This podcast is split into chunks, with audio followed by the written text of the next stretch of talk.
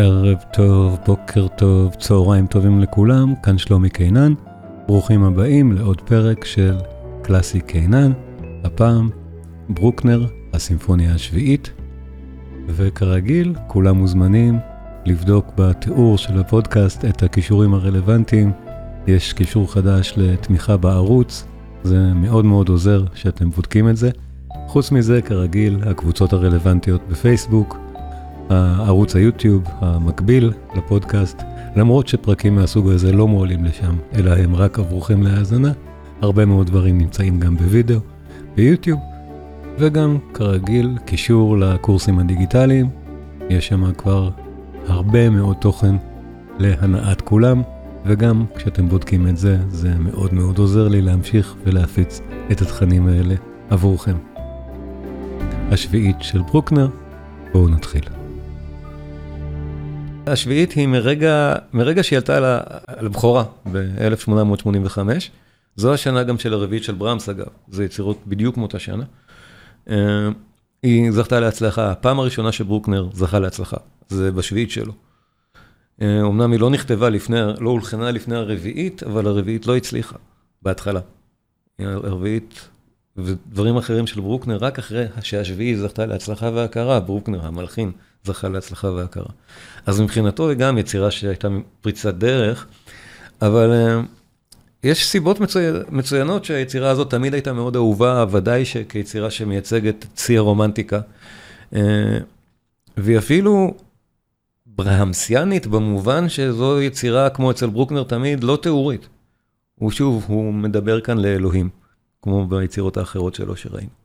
אה, אין פה שום דבר פרט, פרט למוזיקה עם היגיון מוזיקלי מאוד מאוד עמוק, ועם אה, אמירה אישית עמוקה למשהו, אבל תכף אנחנו נראה. עכשיו, אה, היצירה, שוב, מאוד ארוכה, כמו שאר הסימפוניות של ברוקנר, אבל במקרה הזה יש בתוכה הפרק המרכזי, האדאג'יו, המאוד מפורסם של השביעית של ברוקנר. זה בדרך כלל הפרק ש... כשמדברים על השביעית, מדברים על האדאג'יו שלה, בדרך כלל כ- כמין אה, באמת מקום נישא בתולדות המוזיקה. האדאג'יו של השביעית של ברוקנר הוא, הוא פרק באמת מהגדולים, בזכות עצמו. הוא יותר מ-25 דקות בזמן הביצוע שלו. ורק בשביל להספיק בכלל, אה, אה, להראות היום את גם מגוון מתוך הסימפוניה, אני, אני אקטע ממנו, אני, אני אקטע את אמצעו, אני אקטע את אחד המוטיבים מתוכו, פשוט בשביל להספיק להראות את זה. אבל כן, היצירה היא ענקית, והיצירה היא גם מקסימה. זה, זה העניין. ובואו נתחיל להבין מדוע, למה, למה היא מקסימה, למה היא הצליחה. ו... בשונה מברמס, ואנחנו תכף נשמע, ברוקנר בונה את זה אחרת לגמרי, באמת אחרת. יש לנו שלוש קבוצות נושאים נהדרות, כמו תמיד אצל ברוקנר, מי שעקב בסדרה הזאת, בדיוק כמו הסימפוניות האחרות של ברוקנר. כל הסימפוניות של ברוקנר בנויות בדיוק אותו הדבר, מהבחינה הזאת. שלוש קבוצות נושאים. אה, צורת סונטה מאוד מאוד מאוד מורחבת, כל נושא יותר יפה מהשני. הנושא הראשון של השביעית הוא מהיפים של ברוקנר.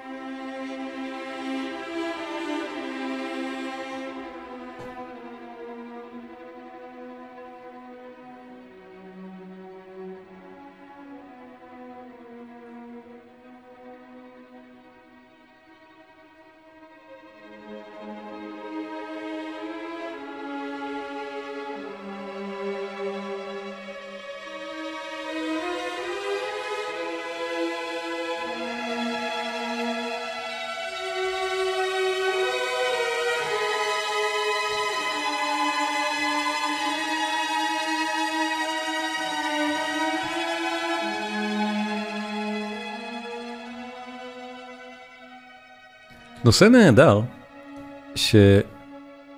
שכשהוא חוזר ברקפיטולציה, בחלק שאחרי הפיתוח, הוא חוזר בצורה שונה.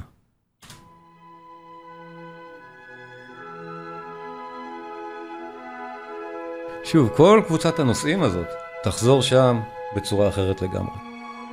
ברוקנר בונה גושים כאלה מהנושאים שלו. ודאי שבחלק הפיתוח באמצע, אפילו קשה לזהות אותו מרוב שהוא שונה. זו וריאציה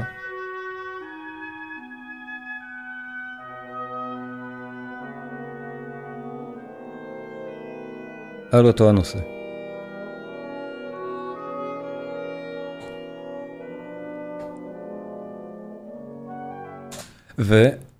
וברוקנר יודע שאנחנו כן נבחין בקוהרנטיות בגלל שהנושא הזה כל כך חזק, ואנחנו נראה איך זה עובד.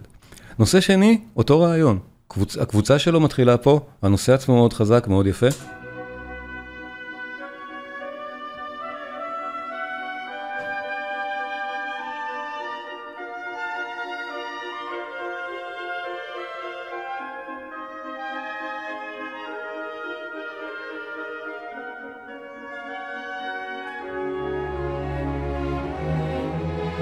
ובדיוק כמו הראשון, בחלק הפיתוח הוא מקבל מין טרנספורמציה מאוד מעניינת, מנוגן מהסוף להתחלה, מתהפך.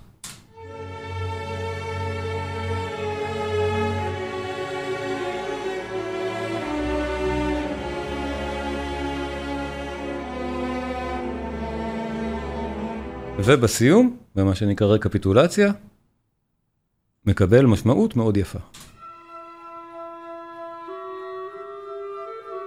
זאת אומרת, בתוך הפרק המאוד ארוך הזה, שוב, קונסטרוקציה ברוקנריאנית של 22 דקות, 21 וחצי דקות, יש לנו סדר שאפשר לעקוב אחריו, וככה איכשהו, אל... שהדבר יהיה קוהרנטי למאזין. הוא, הוא אנחנו בלי, בלי, בלי צורך באמת ממש לראות את התווים. לכן היצירה עובדת כל כך טוב, היא מסודרת במובן הזה נהדר. אז בואו נראה, כל אחת מקבוצות הנושאים האלה, אתם יכולים לראות אצלי בגרף, מסתיימת במין שיא מאוד גדול. למשל, קבוצת הנושאים השנייה, עולה, עולה, עולה, עד שהיא מגיעה לזה.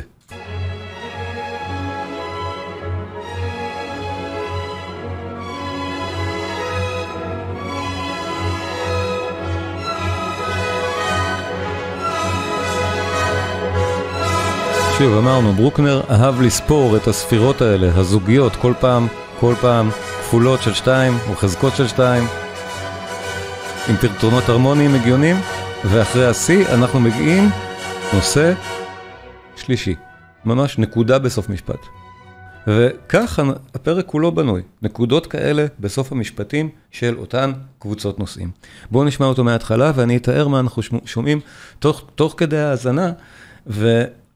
בפרק השני אני אדבר מעט יותר, מקוצר זמן, פשוט באמת ככה, לא נוכל להאזין לכל הסימפוניה, אמרתי, ולכן אני רוצה שנשמע כמה שיותר מוזיקה ואני אדבר כמה שפחות. בואו נאזין לפרק הזה, אחד מהבאמת האהובים ביותר של ברוקנר.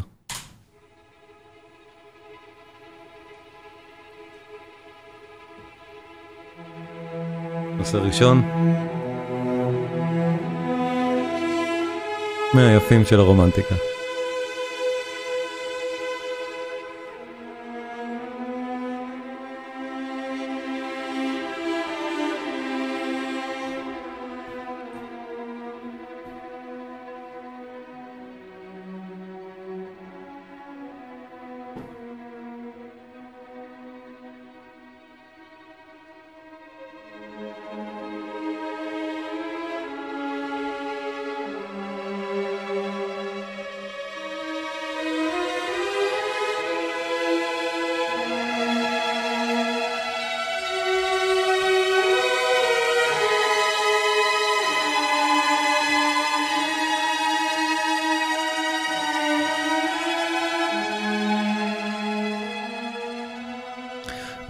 זה... זה עדיין לא הדאג'ו. הדאג'ו זה הפרק השני. זה הפרק הראשון, אלגרו. והנושא חוזר.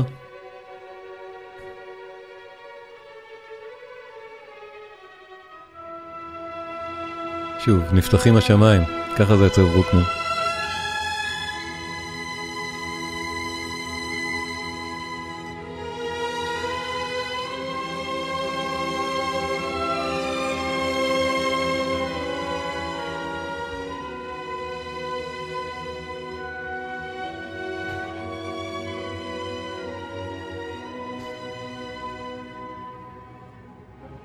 ועכשיו אמרנו, לכל נושא יש את רגע השיא שלו, לפני שמגיע קבוצת הנושאים שאחריו. אז זה רגע השיא של קבוצת הנושאים הראשונה.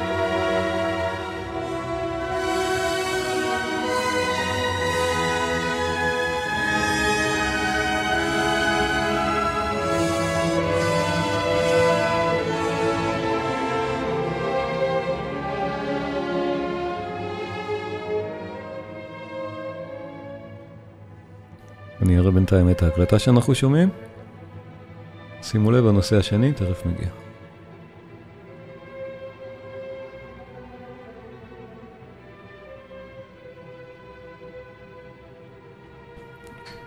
אנחנו שומעים את יוחום. הקלטות נהדרות, היסטוריות. אוסף הסימפונית המלא של יוחום ודרזדן. שווה באמת שווה. נושא שני, קבוצת הנושא השני.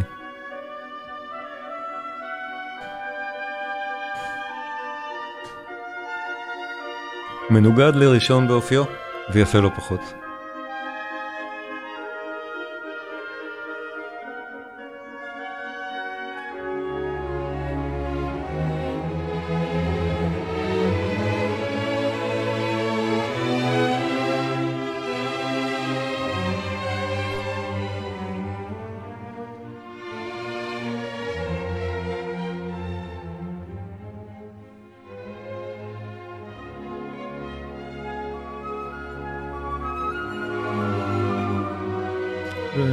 חזרה על אותו הנושא.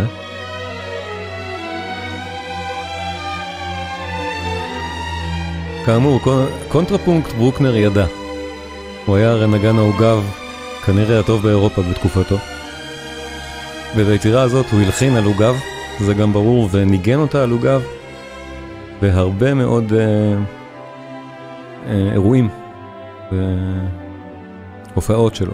בסן פלוריאן אנחנו יודעים שהוא ניגן את גרסת העוגב של השביעית, בצירוף עם כמה יצירות של וגנר. אנחנו נדבר תכף על וגנר גם בהקשר הזה. מעניין שהיום יש הקלטות כבר של גרסת העוגב של היצירה.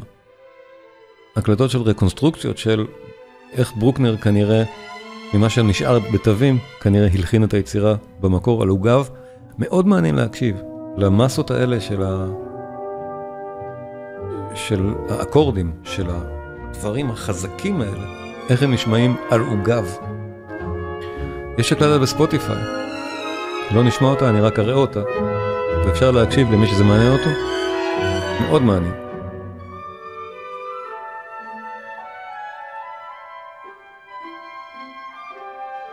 נשמיע אחר כך מעט מזה בהקשר של הפרק השני.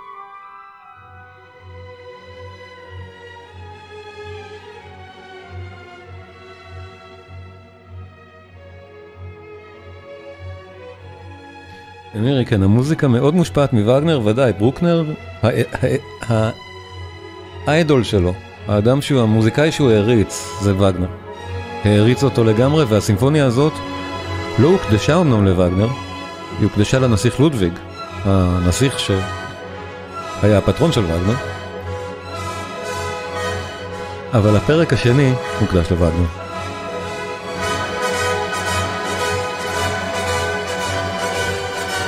עוד פעם, שיא ענק, ואחריו נושא שלישי. גם מקסים. אז כשככה זה בנוי באמת, אנחנו רואים, אנחנו לאורך פרקי זמן של כל קבוצת נושאים כזאת היא שלוש דקות בערך. זאת אומרת, כל, אחד, כל אחת מהקבוצות האלה היא באורך של פחות או יותר שיר, אבל אפשר לראות שברוקנר באמת עושה לנו ממש קווים ונקודות וסימני פיסוק בתוך המוזיקה. תכף אנחנו נשמע בחלק הפיתוח עוד הפסקות, ממש הפסקות במוזיקה, שם סימני פיסוק.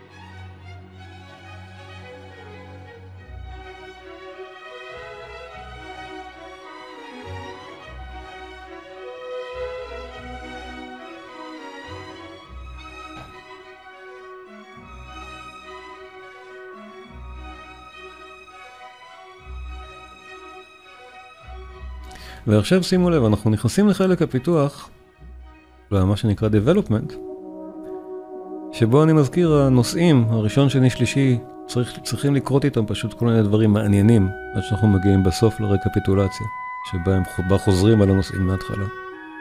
אז פה באמת קורים דברים מאוד מעניינים. זה הנושא הראשון, ופיתוח מאוד מעניין שלו, בסוגים של היפוך, אבל אפשר לזהות אותו. משולב בתוך הנושא השני.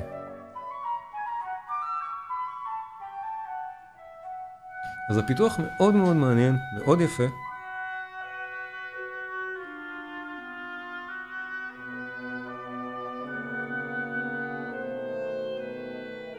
אבל ממש לא פשטני.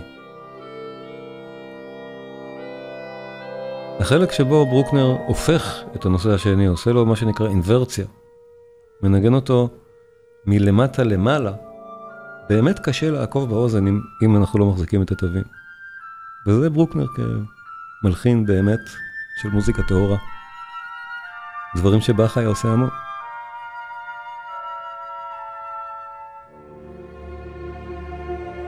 זה אותו נושא שני הפוך.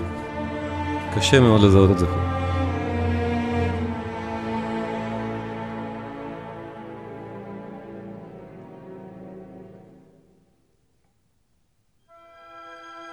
אבל כבר ראינו, ברוקנר היה באמת טוטאלי לגמרי, הוא לא היה הטיפוס שישנה משהו ביצירות שלו בשביל אהבת הקהל. מי שעשו את זה היו התלמידים שלו. עכשיו, למזלנו השביעית, הכי פחות פגועה במובן הזה. את השביעית שלו, כנראה בגלל שהיא מאוד הצליחה מלכתחילה, כמעט לא נגעו בה התלמידים שלו. הדבר היחידי כמעט ששנוי פה במחלוקת זו מכת המצילה המפורסמת, שגם עליה נדבר. אבל ביצירות אחרות שלו כאמור הם נגעו ונגעו הרבה מאוד. עד היום אנחנו לא יודעים הרבה פעמים על גרסאות הביצוע הנכונות.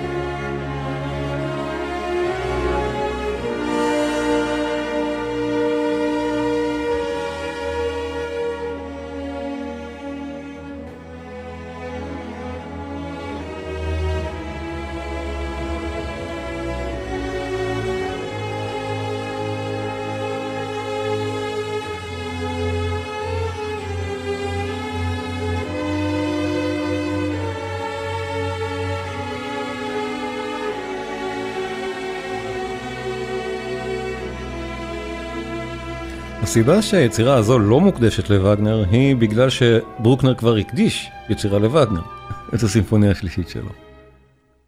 אחרת זו, כן, הייתה מוקדשת לווגנר. אבל 1885 זו השנה שבה היצירה ראתה אור, היצירה בוצעה לראשונה, אבל ברוקנר התחיל לכתוב אותה ב-1881. וגנר עוד לא, עוד לא נפטר, עוד לא מת. נושא שלישי בתוך, בתוך ה-Development, בתוך חלק הפיתוח, נהדר. אבל היה ברור שהמאסטר, כמו, ש... כמו שברוקנר קרא לו, המייסטר, חולה. ועתיד למות בקרוב.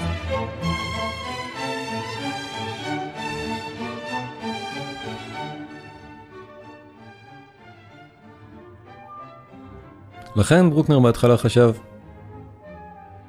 להקדיש עוד סימפוניה לווגנר. ובסוף שינה את דעתו, אבל תכף בואו נשמע את הבום של עכשיו, סוף חלק הפיתוח, נושא שלישי וראשון ביחד.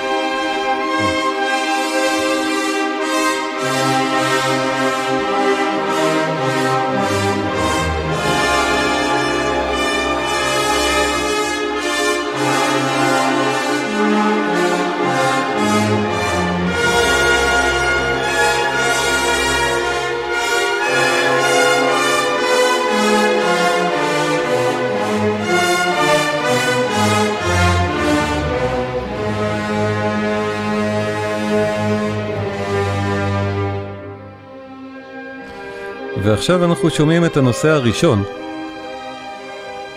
אבל עדיין כחלק מה-development, כחלק מהפיתוח, מבחינת ברוקנר, הוא עוד לא חזר לסולם הנכון, ולכן בתווים עוד מסומן שזה חלק מהפיתוח, ועוד לא הגענו לסיום, לרקפיטולציה.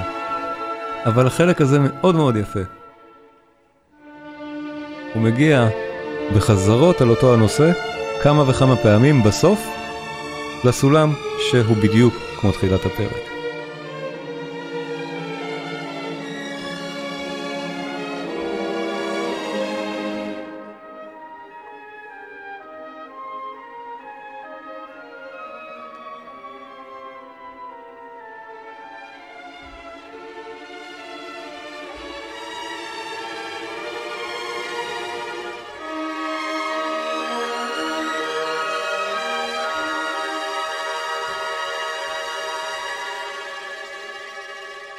הגענו.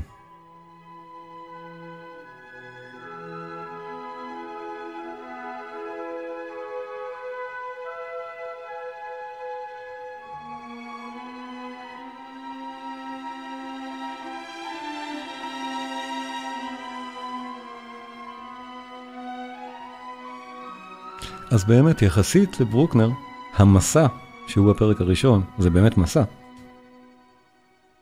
מסע נעים. אין פה מלחמות גדולות. פשוט מוזיקה מקסימה, נהדרת להאזנה, שלושה נושאים נפלאים. פשוט ברוקנר במיטבו, נהדר.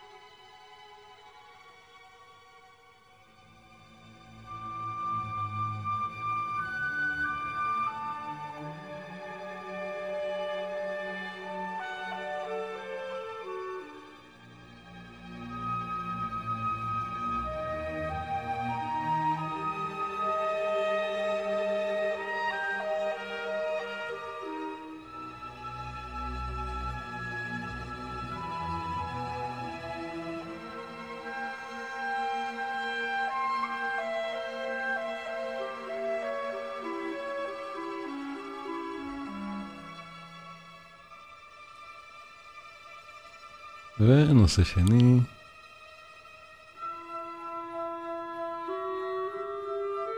אנחנו כבר מכירים אותו.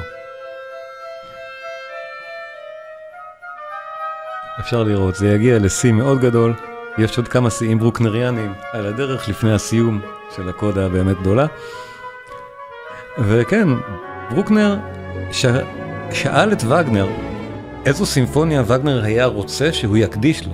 הוא הגיש לו הוא ביקר אותו בביירויט, הציג לו את המנוסקריפט, את כתבי היד של הסימפוניה השנייה והשלישית שלו, של הסימפוניות השנייה והשלישית, ושאל אותו איזה הוא היה רוצה שתהיה מוקדשת לו. וגנר בחר את השלישית. האם הוא בכלל קרא את התווים? שאלה טובה. וגנר לא היה הטיפוס שנותן יותר מדי כבוד לאנשים מסוגו של ברוקנר. קשה מאוד לדעת.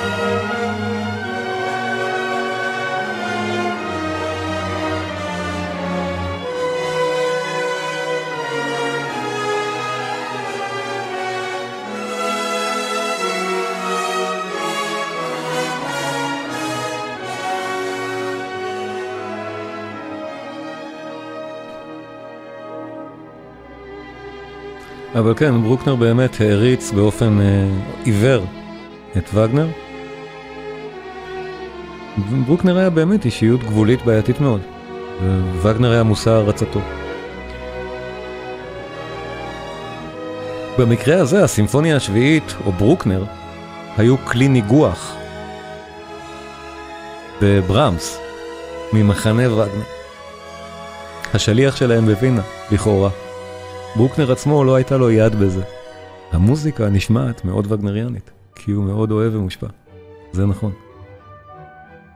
נושא שלישי, בתוך, הפינה, בתוך, ה... בתוך הרקפיטולציה. מכאן הביקורות הקוטלות, מכאן הנסליק ומחנה ברמס שמתנגדים לברוקנר. אבל למרות שהסימפוניה הזאת והרביעית של ברמס הוצגו לראשונה באותה שנה באותה עיר בווינה, ברמס לא אמר עליה מילה רעה. לדעתי, הוא חשב שהיא מצוינת.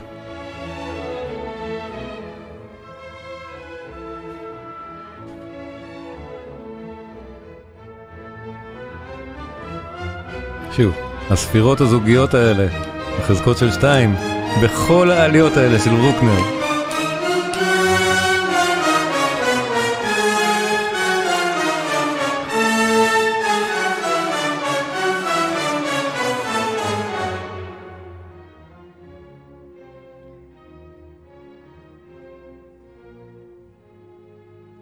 אבל עכשיו אנחנו גם מבינים מדוע, ב, מדוע בפרקי הזמן הארוכים האלה,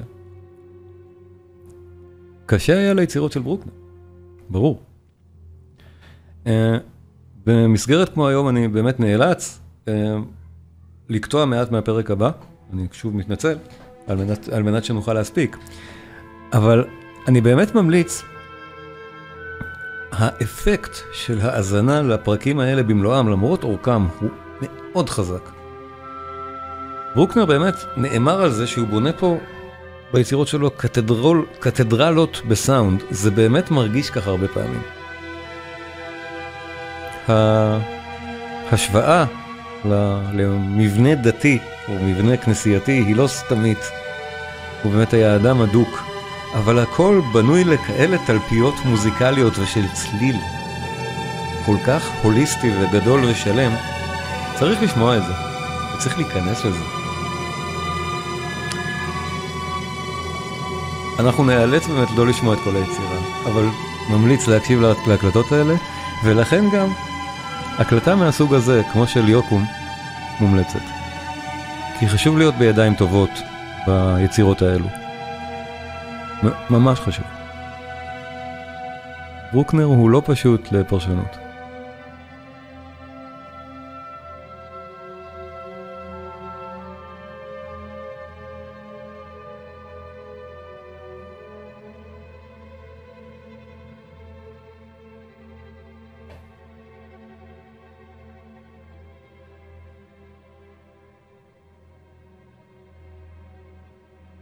יש לנו עוד שיא אחרון של הפרק. ואני חושב שכבר התרגלנו בתוך הסימפוניות ששמענו עד היום של ברוקנר, גם ברביעית, גם בתשיעית, לדרך שבה הוא בונה את השיאים האלה. אבל ברוקנר לא מגוון, הוא בונה את כל היצירות שלו באופן מאוד דומה. וגם הסיום של הפרק הזה, שיא מהסוג של הסיום של הפרק הראשון של הרביעית, של התשיעית, בדיוק באותו סגנון. פייפו.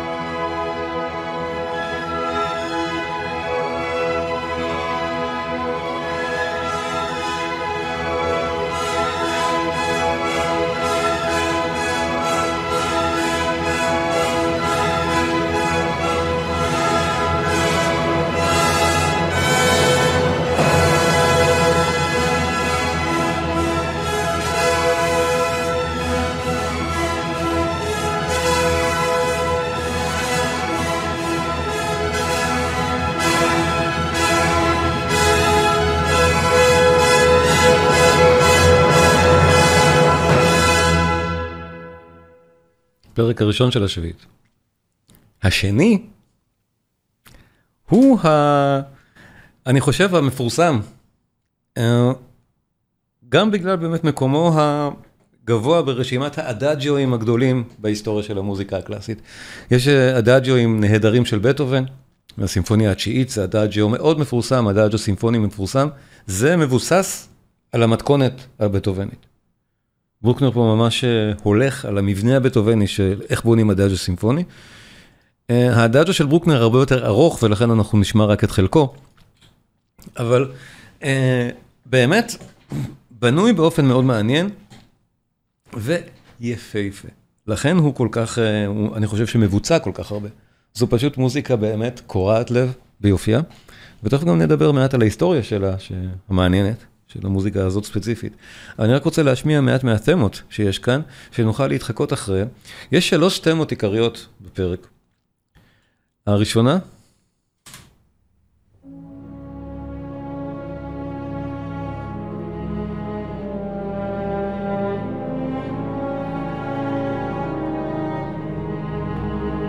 מבוססת על, על זה, חוזרת הרבה מאוד פעמים לאורך הפרק. שוב, חשוב, כשמקשיבים לזה, לפרק שאורכו כמעט 25 דקות, יותר, סליחה, כמעט 26 דקות. חשוב לשים לב, התמה הראשונה חוזרת כאן.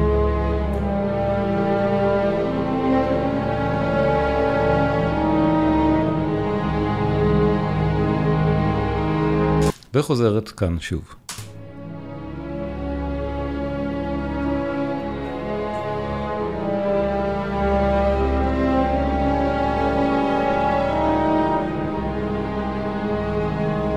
תמה שנייה, נשמעת כך.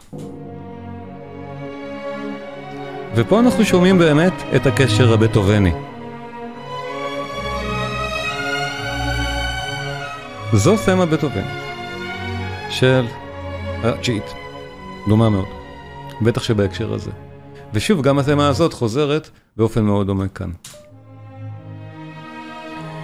כל המבנה הוא של A, B, A, C, B, A.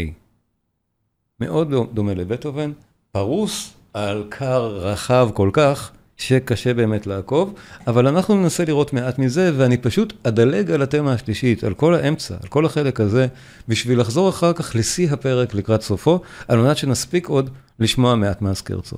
אז, אה, אז בואו נראה איך זה מתחיל.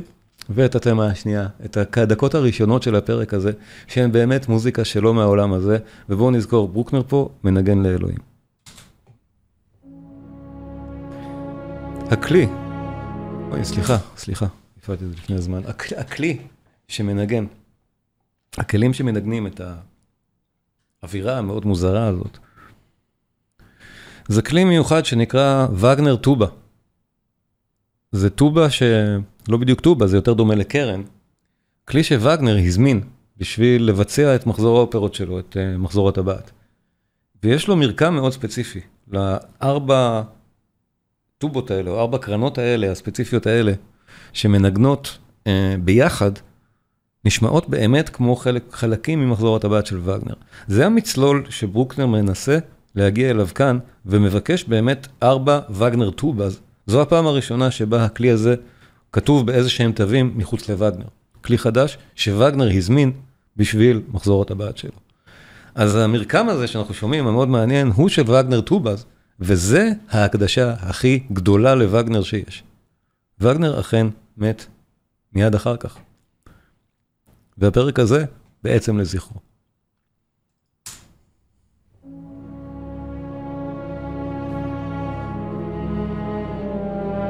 הטובות, המרקם הנמוך המאיים הזה.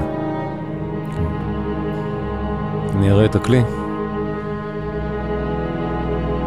אין כמעט כלים כאלה, בנמצא בכלל.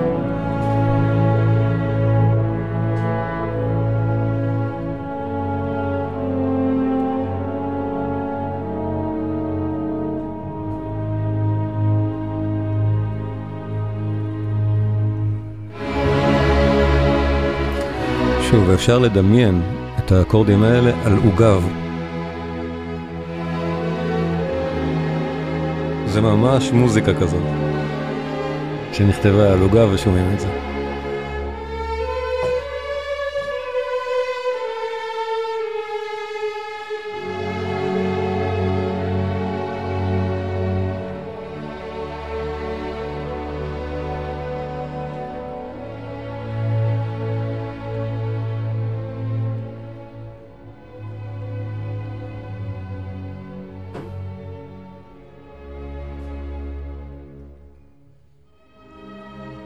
זה הזמן להזכיר. התמיכה שלכם מאוד מאוד עוזרת כרגיל, לכל מי שמאחר שלא ראה קודם. חוטים שלי, שלומי קינן, בהעברות 054-774-7771, או לחשבון מזרחי טפחות, סניף 423, חשבון 253-276.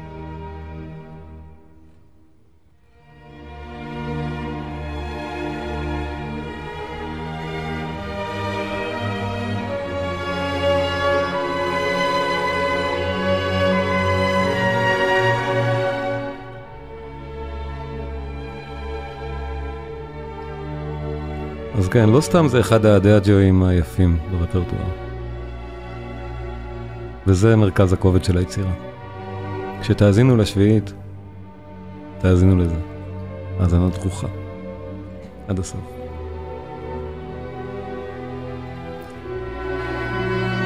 יש עניינים די uh, לא סימפטיים, גם עם ברוקנר, אמנם פחות מווגנר, אבל ממקורות דומים של מה שהיטלר אהב. כי גם ברוקנר זה מלחין שהיטלר מאוד העריך ואהב.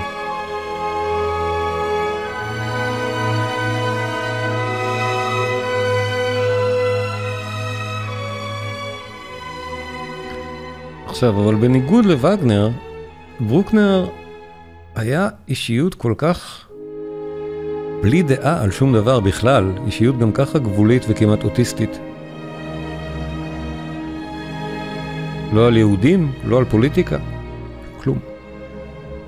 הוא לא ידע כלום, על היסטוריה, ידע כללי, רק מוזיקה ותיאולוגיה.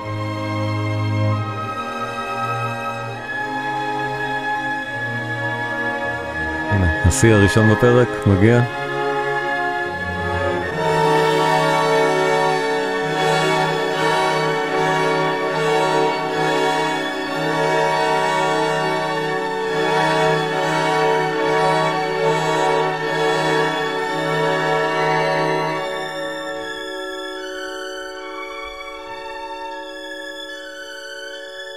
אבל היטלר אה, החליט שברוקנר מייצג משהו חזק.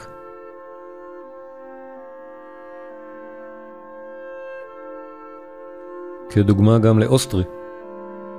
ברוקנר אכן מלחין אוסטרי, לא גרמני. אז אה, בזמן האנשלוס יש לנו את הפסל הזה, ש... באופן מאוד מפורסם, היטלר החליט להקים לברוקנר.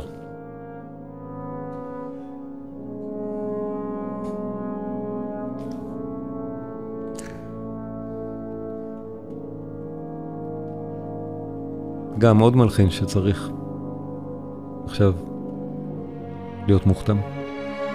עושה מוזיקה. שוב, הנושא השני.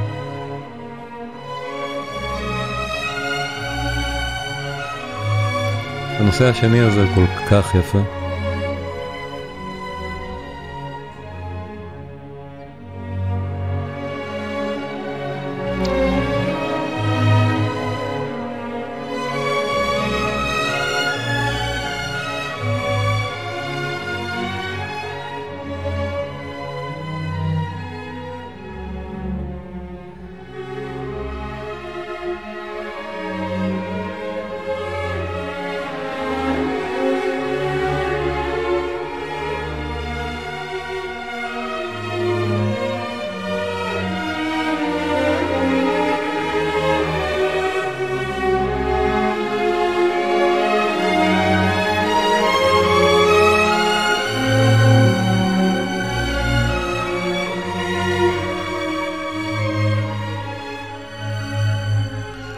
אז הסימפוניה של ברוקנר נוגנו בלי הפסקה ברייך השלישי.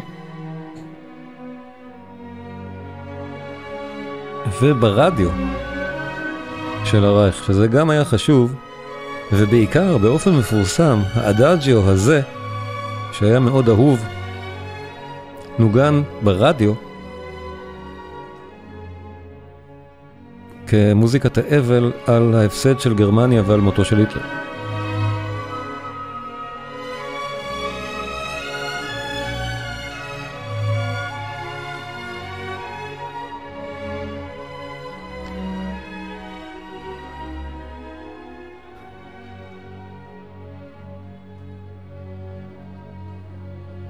אין דמות פחות מתאימה לדברים כאלה מאשר ברוקנר.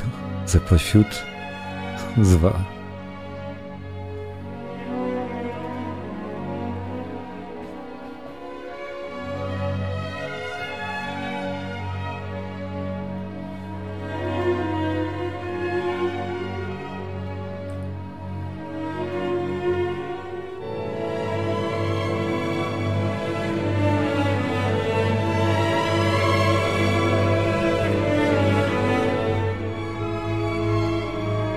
ההקלטה שאני משמיע של הדאג'ו היא לא יוחום, לא מה ששמענו קודם.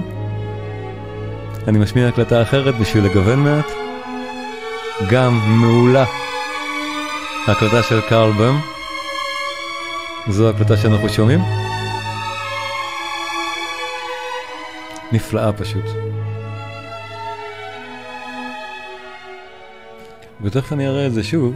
אני רק אמרתי, אני רוצה לקטוע את זה מעט, כי אנחנו גם התחלנו מאוחר היום, וגם אה, אנחנו חוזרים עכשיו בעצם לנושא הראשון. אחרי הצגת הנושאים בעשר הדקות הראשונות של הפרק. אנחנו חוזרים לנושא הראשון, עוד נושא שלישי יש בדרך, נושא שני שוב, אבל אני רוצה להגיע איתכם, ברשותכם, לקראת הסיום של הפרק, לחלק שבו הכל מתגבר לקראת ה... רזולוציה המאוד מסיבית של כל הרגש המצטבר ששמענו עד, עד הנקודה הזאת בזמן של היצירה. בואו נשמע את הרגע הזה, עד אותה נקודה מתפוצצת, שבה באמת יש מצילה, יש מכה של מצילה ותוף, שיש עד היום חילוקי דעות, האם ברוקנר כתב אותה, או שהיא גרסה שהתלמידים שלו אילצו אותו לקבל. אנחנו באמת לא יודעים. זה מתאים ולכן מקובל לבצע את זה. אבל לא תמיד מבצעים את המכה הזאת באותו רגע שיא. בואו נשמע את זה.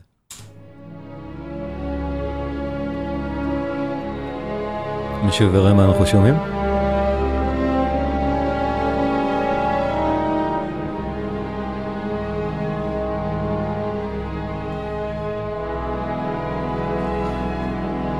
אנחנו זוכרים, זה הנושא הראשון. מאחוריו, המיתרים בקונטרפונקט נהדר.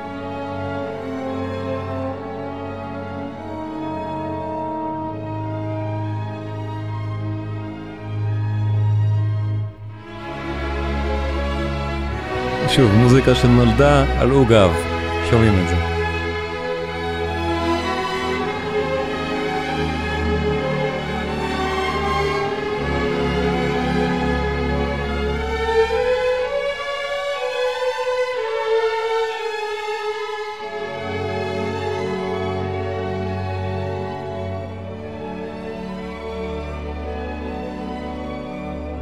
האווירה של ארבע הקרנות מה שנקרא וגנר טובה, כל כך הופכת את זה למשהו מחוץ לעולם הזה. והנה, פה אנחנו מתחילים את העלייה הגדולה, הארוכה, לקראת אחד מהשיאים הברוקנריאניים הגדולים האלה.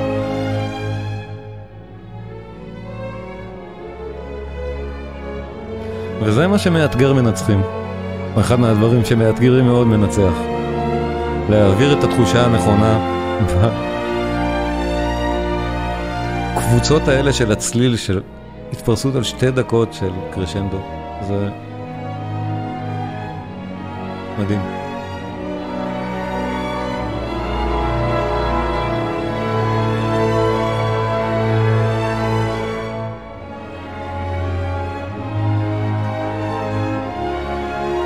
וזו באמת מוזיקה לאלוהים, אין דרך אחרת להבין פה את ברוקנר. למי הוא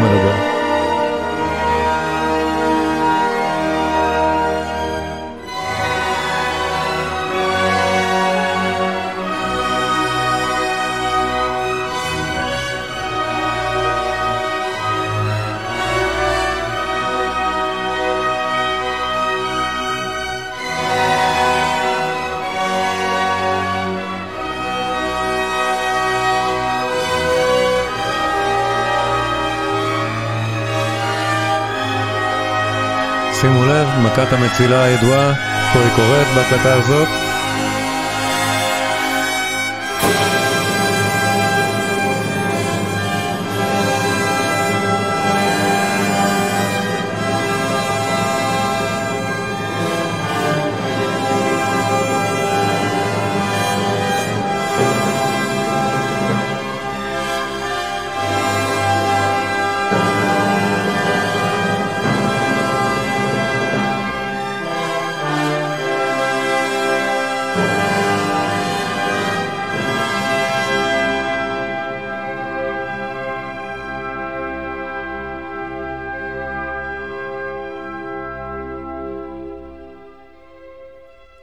כן, זה אחד מרגעי השיא של ברוקנר. הפרק הזה כולו, באמת על, על אורכו ועל עוצמתו, נחשב אחד מרגעי השיא הסימפוניים של הרומנטיקה, ואפשר להבין מדוע. לצערי אנחנו נסיים מעט יותר מאוחר בגלל, ש... בגלל שהתחלנו עם הקדמות גם של מתג, ולא נשמע את ה... לא נשמע, לא נשמע את הסקרצו, לא נספיק. אבל אני ממש ממליץ, תקשיבו ליצירה הזאת במלואה, היא באמת מקסימה, ויחסית לברוקנר, היא לא קשה. היא באמת יפה. קלה, וקלה להבנה כשאנחנו שומעים אותה ככה. שני הפרקים האחרונים שלה הרבה הרבה יותר קלים מאלה. באמת הרבה יותר קצרים, במובן הזה היא לא, היא לא במיוחד מאוזנת, ואולי זו ביקורת שניתן להבין על היצירה כמכלול, להעביר על היצירה.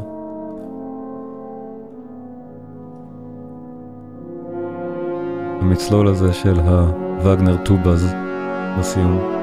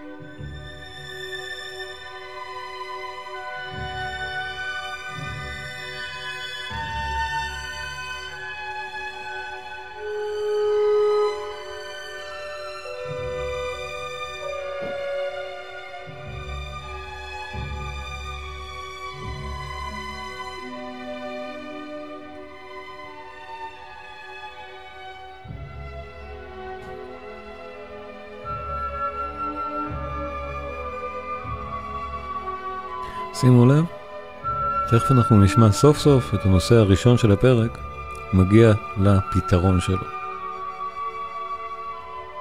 פתרון המאוד מאוד יפה בסיום הפרק.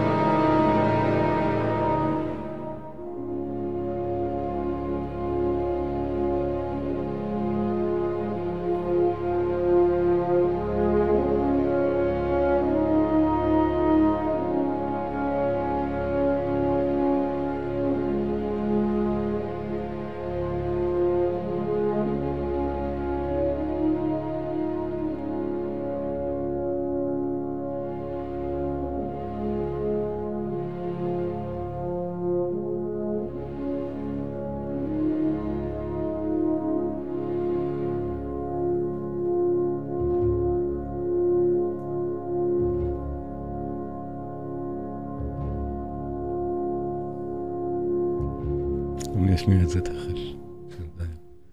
תודה רבה לכם.